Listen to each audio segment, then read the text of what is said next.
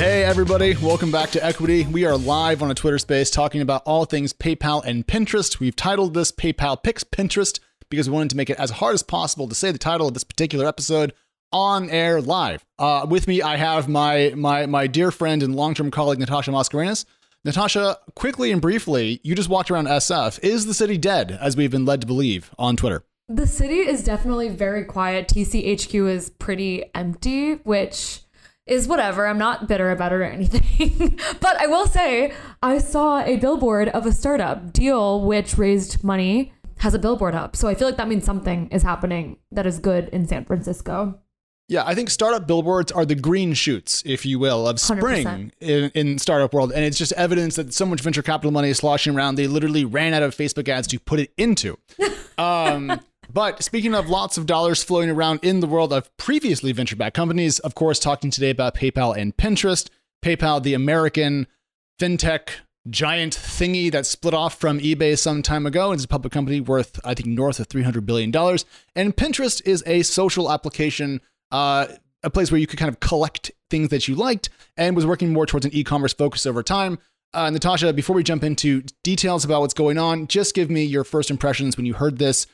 The deal is is kind of like discussed as a late stage thing. What was your first thought? Sure. So obviously at this point it's still reportedly we don't know if it's going to go through. Always have to add that nuance on the top.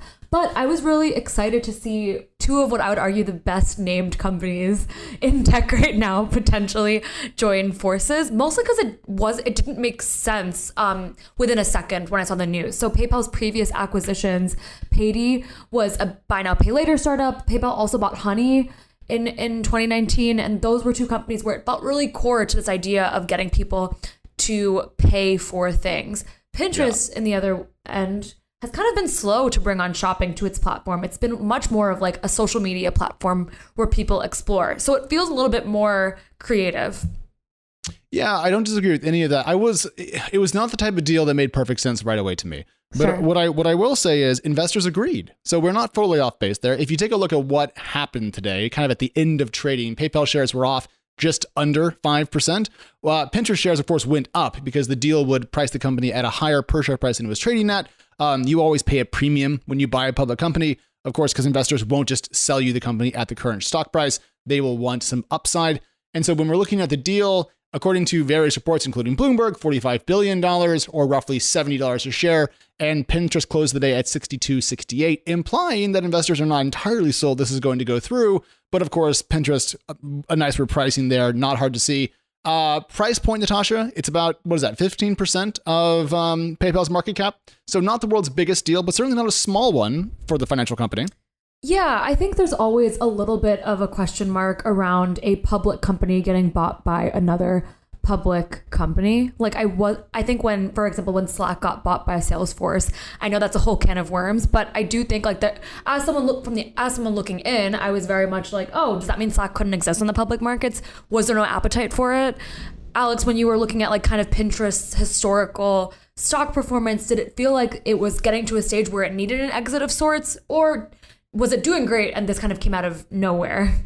Well, I mean, uh, Pinterest stock price has fallen, and I think what we're seeing there is kind of like the uh, the the, the it, it's the the denouement of the COVID bump that we saw across many social platforms. And I mean, hell, if you go back to the early days of COVID, even web traffic was up dramatically. I mean, like TechCrunch had some crazy months in early COVID because everyone was just at home refreshing the homepage, which was great. Thank you. Please do that again. Uh, bring bring that back, please. uh, but if you look at it historically, Pinterest was up to about eighty six bucks a share, and that was kind of at the end of 2020, and then it declined all the way down into the kind of low 50s. So it had given back quite a lot of ground. And if you dig through its most recent earnings report, which I did just a couple minutes ago, you'll note that um, user growth was slowing. So it was still growing, but certainly not at the 30% that it was posting uh, before. And so maybe what we're seeing here is Pinterest had ridden this wave, had generated lots of value for its shareholders, but was starting to give back some of the uh, maybe the more enthusiastic trades.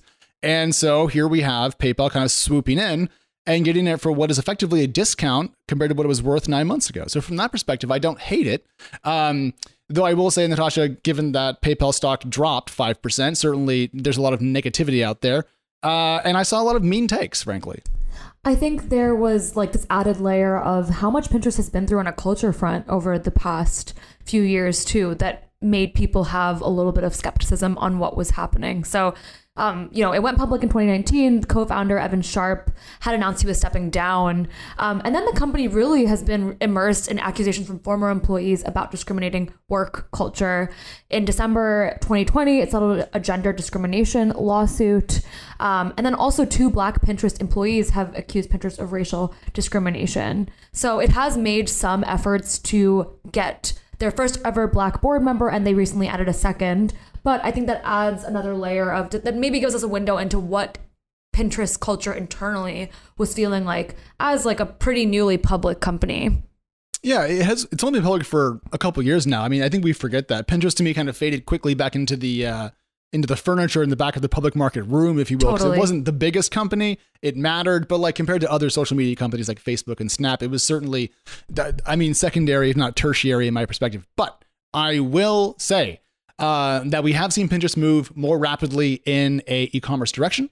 Uh, thinking back to April of 2020, Pinterest added uh, shop tabs to kind of connect in-stock inventory and style guides to pins, Natasha. And so we're seeing the company kind of over time work towards a more e-commerce uh, centric world. But I will just say that eh, from all my friends who use it, I have not heard many stories of people shopping through Pinterest. Does that match your what you've heard?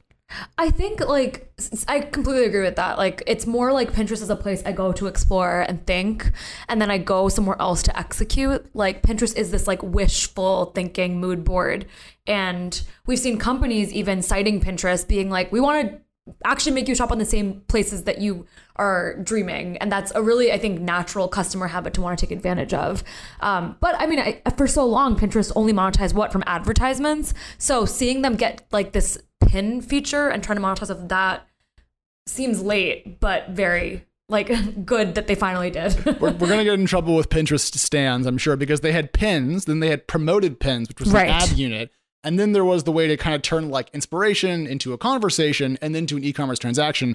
But when I was going through their shareholder letter, I didn't see a lot of mentions of e-commerce. So to me, it still feels relatively a far field from their core business, which means that the idea that PayPal is buying them to boost its e-commerce chops doesn't really check out. And so when I was thinking about the deal in general, I was thinking, okay, cool, you know, Stripe is doing a great job building kind of payments infra for the web. And we have Shopify that is out there building smaller stores for everybody. And then of course there's there's BigCommerce in there and Facebook marketplace and so forth and whatever. But like, you know, maybe this was a way for them to add that that muscle to the PayPal uh, you know, I don't know, ecosystem, but it just doesn't seem to be really the case. And so that's why I'm kind of perplexed. To me, like I can I could write you a blog post, Natasha, about why there could be synergies, but to me it's yeah. not immediate. And given the price tag, it feels expensive as a fishing expedition. Yeah, well said. I mean, I'm glad that I'm not the only one confused. I think when we saw um like I said, I think when we saw PayPal's previous acquisitions, it was very easy to understand. But you know, one parallel that I thought of immediately was when Affirm and Shopify kind of entered that exclusive agreement with each other. Um, and I was like, okay, maybe exclusivity is why it makes sense for Affirm to work with Shopify. Like that's the only way for this deal to really make sense. Like, do you think exclusivity could play a role in PayPal buying Pinterest? Like, is Pinterest or like does PayPal need to be exclusive with anyone? It feels like it's too it's too big to need that. I feel like we're talking about like dating in middle school all I of know. a sudden. Oh everyone's God. exclusive like, with someone else. Um, are Toxic they going steady? Suck. yeah, I feel like we should bring in some some '50s dating lingo into this. Um, so let's spin a future out. Let's talk about that because I don't think your question is, is is going in a bad direction. So let's presume Pinterest does manage to over the next four or six quarters greatly boost its e-commerce transaction flow and really build out a, a, a mid-sized e-commerce business uh, in contrast to its advertising revenues. All right, fair enough. Put that out there. Exclusivity for that for PayPal would be nice but given how big the company is, would it really be accretive? Would it really show up? Would it really matter? Because if you're going to spend 45 billion, call it 13, 15% of the company's market cap, that's an enormous wager. That's not small. You're not betting the company, but you are certainly betting quite a lot of your of your equity value uh, against the wishes of your investors, as we saw. And so to me, it feels confusing. I just I, I, love a big deal because they're fun to write about and they're sure. exciting and they get us on Twitter Spaces to talk and hang out with people. But like I I, I struggle. I, I wouldn't do it. I wouldn't do the deal. One potential route that has kind of convinced me the best so far is one that Tanay Jaipuria mentioned on Twitter. He said he does really great work. Um, his Substack is great. Everyone should read it. He was saying that PayPal CEO Dan Schulman has talked about PayPal wanting to become a super app in the past, basically quoting that PayPal has claimed that they were going to create a digital wallet that will bring together disparate capabilities that range from payments to shopping, hint hint, to financial services into one super app. And so some people think that like as PayPal starts to become a super app, it needs to have content as part of that. So maybe Pinterest is like a content play. Meh. No, Meh. we hate it. I mean, the only thing Pinterest has done from a content perspective, as far as I can tell, is ruin Google image search. That's, Go off. because whenever you search for an image now, it's just Pinterest, and then it takes you to Pinterest and wants you to log in. I'm like, no, I just want to see the images. Stop, stop SEOing me. Um, that I- means something though, you know? Like I feel like the fact that they are showing up that much, probably a force to be reckoned with and a force you want on your team. I mean, to be clear, they are a public company. They're big. Like that, Pin, Pin, Pinterest has passed the doesn't matter threshold. It certainly does. Right. Um, but in a PayPal context, that's when I'm just a little more skeptical. On the super app point, I love it. Um, I think we're also seeing Square go that route. They're trying to work on both a, a business facing payment service and also a, a suite of consumer uh, services to leverage the fact that they have this wide user base. And from that end, cool. Maybe maybe the idea is that PayPal can bring instead of Pinterest bringing e-commerce to PayPal, maybe PayPal can bring e-commerce to Pinterest.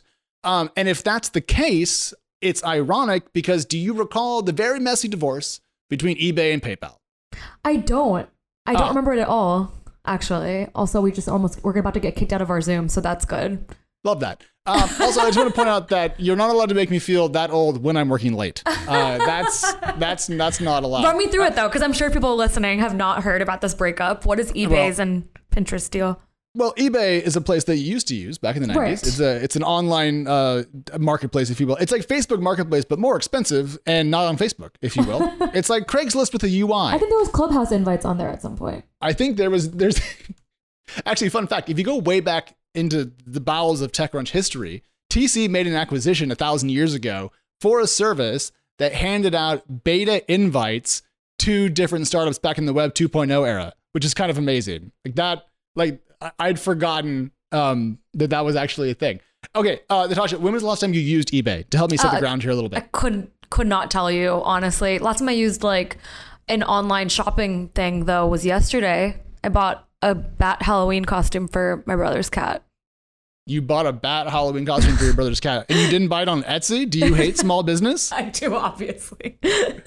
Actually, while I'm on that theme, just because I'm annoying our producer while he's trying to drink tea, um, what if they just bought Etsy instead? It's cheaper and it's better. I'm just saying that'd be great. Anyways, uh, going back in time, uh, eBay decided to, I think, split uh, with PayPal back in 2014, and then the deal actually uh, happened in 2015. So it's been six years since they since they split up, and certainly I think you've seen uh, one of the two halves of that company do better than the other, and it's been the fintech side of it.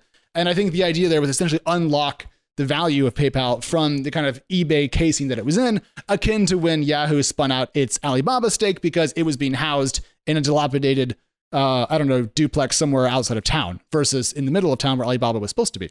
Um, but if, if if PayPal ends up going back into being part of a hybrid e-commerce and fintech company, it would be kind of a circular, ironic thing to end Yeah. up back here again. That that's where I'm kind of stuck. Okay. So I, I don't know if that matters per se, but I'm just no, kind of giggling. Totally, that totally matters. I feel like we all know that like tech does the whole full circle thing a lot. Yes. But I feel like the fact that we're here talking about them, thinking about it in this way, um, is perfect. And I love closing the loop like that. It's like super satisfying. All right. One one like No, big please. ish question I st- I still have is like how I feel about timing, or if timing is even a factor here. The holiday season is coming up. Stripe is raising a lot of money and is heading towards IPO. I know we have Ryan Lawler on as well. So Ryan, if you want to jump up, just request, and you, I would love to get your fintech hot takes. Um, but yeah, Alex, I want to throw that to you. Like, do you think timing is at all like a, a dynamic in the announcement of this potential acquisition? Well, I mean, to be clear, this leaked, so it was going to come out sometime uh, in probably the next couple weeks if it is kind of put together, and then it has to pass regulatory approval. Uh, I'm not big on the timing point. To me, not really. Uh, we're into Q4, which means that I guess if they were going to do it now would be the time because you don't want to be pulling together a deal when everyone's traveling and not available to do all the hard diligence work and so forth. Um, yeah, I don't know. I, I, it's it's just such a large dollar amount. You know, it's been in the works for a while, and there's probably been a lot of red tape to kind of get over. Yeah, um, so I'm fair. not. Eh. But but I'll just say though, if it's gonna happen, let's do it because saying reportedly gets a little tiring. Um, but Sure. I, want to talk about consumers for a minute. Okay, so so it. Square has Cash App, right? Right. And PayPal owns Venmo, I think. Yeah. I'm getting nods. Okay. Keep going. As you, as you can tell, I'm totally plugged into the consumer fintech world. I'm not. Oh my Um, god. I still I still write checks actually. um, and so when I think about them from a super app perspective, they already really do have such an amazing consumer consumer user base. You know, the other side of the Pinterest idea to me was like buying essentially access to customers, but they already have such a deep well uh, of consumer kind of like goodwill and, and activity that doesn't really fit to me. And can you imagine Pinterest's little circle thingies inside of your Venmo? Do you want that? I kind more- of. Kind what? of. Okay, tell me why. I think, well, I, maybe I'm having a different conversation in my head about this, but like when you say Pinterest showing up in my Venmo, are you saying that like it's as easy to check out an item that you like on Pinterest as it is to Venmo someone? No, I was thinking more like you know how when Twitter did fleets, and all of a sudden you had fleets in your Twitter app, and you were like, "Oh, they stole my screen real estate and put Oh, crap in there." uh, yeah. Yeah. Okay. Do I don't want- like that. Do you want Pinterest in your Venmo? I don't want Pinterest in my Venmo, but I do think, like coming back to what you said earlier, why Etsy is such a great company is like it has this really nice checkout process. You still kind of feel like you're exploring a little bit. Like I love looking through all of their asymmetric earrings. That's something I do like at the end of a long day. And I think like the only difference between Etsy and Pinterest in that way is probably that Etsy has like a better fintech backing background. So Yeah, I'll take that. Pinterest needs it more than maybe PayPal. Yeah, no, oh, for sure. I mean, th- th- this is a great deal for Pinterest because it's an exit, and they get to trade all of their current equity for for PayPal stock, which is done historically better. So, like, I mean, like, if I if I could swap Pinterest shares for PayPal shares, yeah, all day. Why why why wouldn't you? It's like swapping, I don't know, like CompUSA stock for like Apple stock. It's, it's an upgrade. All right, that's not fair. I, that was slightly that was slightly Someone's too gonna like it so mad. No, but I mean, we're obviously being dramatic here because it is like a first like our reaction to like news that is spicy and Yeah. um it only happens so often but it does feel like the reason we come on these spaces more and more is because of fintech making mega deals like consolidation is like the thing that we are talking about in fintech these And- and that- days Yeah, that loops directly back to the idea of this being full circle with them breaking off from an e-commerce company and maybe kind of coming back to one because technology is just bundling and unbundling.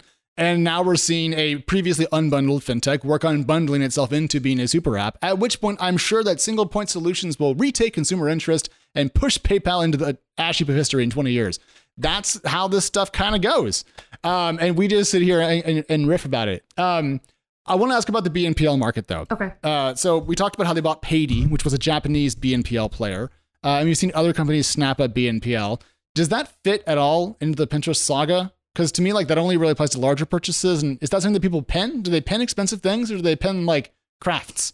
I, As you can tell, I'm not an actual Pinterest user. I So- am trying to get better at Pinterest. I will say from the people I know who use Pinterest, it's like it's hard to be like an either like kind of like in the middle. You either have to be like a Pinterest intense like lover or like never use it. I'm trying to get to like the um, sophisticated world. But when I was furnishing my apartment, Pinterest is the place I went to um, look for furniture, inspiration, and stuff like that. And furniture is pretty damn expensive. So I will, I would say like there is like a synergy there. I, I talk about I talk about the startup all the time. It's called The Landing, and it wants Oh. to make shoppable mood boards.